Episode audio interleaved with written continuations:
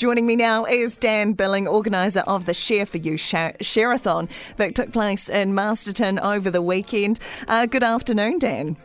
Oh, good afternoon, Ro. How are you? I'm very well, thank you. You, I imagine, though, might be very tired. What a massive weekend. Oh, look, it was an epic weekend. Uh, just, uh, you, you, can't really put words around it uh, to describe it accurately enough, uh, other than epic and humbling all at the same time. Yeah, uh, I was speaking to Karen Williams earlier in the show, and when she was texting me about it yesterday, she said as a spectator, she was just in awe of what was taking place in front of her. As we mentioned earlier, four shearers, 24 hours on the handpiece, 12 two hour runs over a total of 36 hours. How did the shearers hold up? Oh, look, well, yeah, the short answer is we all survived, uh, and uh, we're all up and functioning again now. But going through the night, uh, we all probably went through our own little you know, down patches, you know, um, got into a bit of a dark hole, and uh, yeah, we had to uh, use our support networks around us to get us through and get us out and back on the straight and narrow again. But uh, yeah, look, it was. Um, yeah, we, we come out the other side and we're all smiling at the end, so we can't really complain. Dan, I think I've undersold you. I just called you the organiser, but you were one of the four on a handpiece. Yeah, I was. I was. Who was joining you? Uh, so I, uh, the the other three shearers around me were Nick Balfour, uh, a farmer from out at Tinui, uh, Mark Buick, a farmer out of Mauriceville, and one of my young sons, uh, Will. He's 18 years old and he's uh, doing the Growing Future Farmers Cadet out at Homewood and Masterton. Wow, amazing. How proud are you of Will for stepping up? Oh, look, uh, I'm not going to lie, not very often I get too emotional, but uh, watching him finish and, and, you know, make his, uh, you know, just absolutely work through and battle through that last year, I was getting pretty emotional at the end with him. Oh, I bet. How many sheep did you get through over the weekend?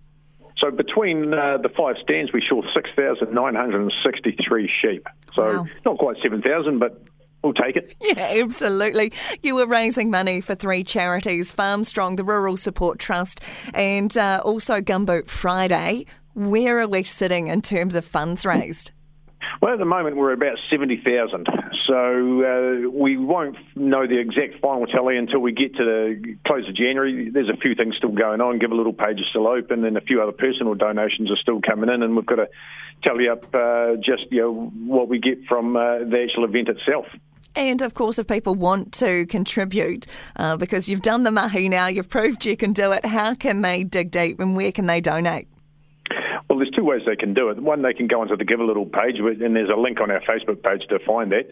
The second one is if they just message the, the Facebook page directly, uh, then we will actually flick them back our details and the account that they can deposit something into, and we would be uh, super grateful for anything that's still to come in. And of course, it's not just financial donations. Matt and Lindley Wyeth there, they donated all the wool that was shorn. Tell me about this. Well, that was just something that uh, Matt and Lindley decided that uh, they wanted to do. Uh, it was uh, off their own back to do that.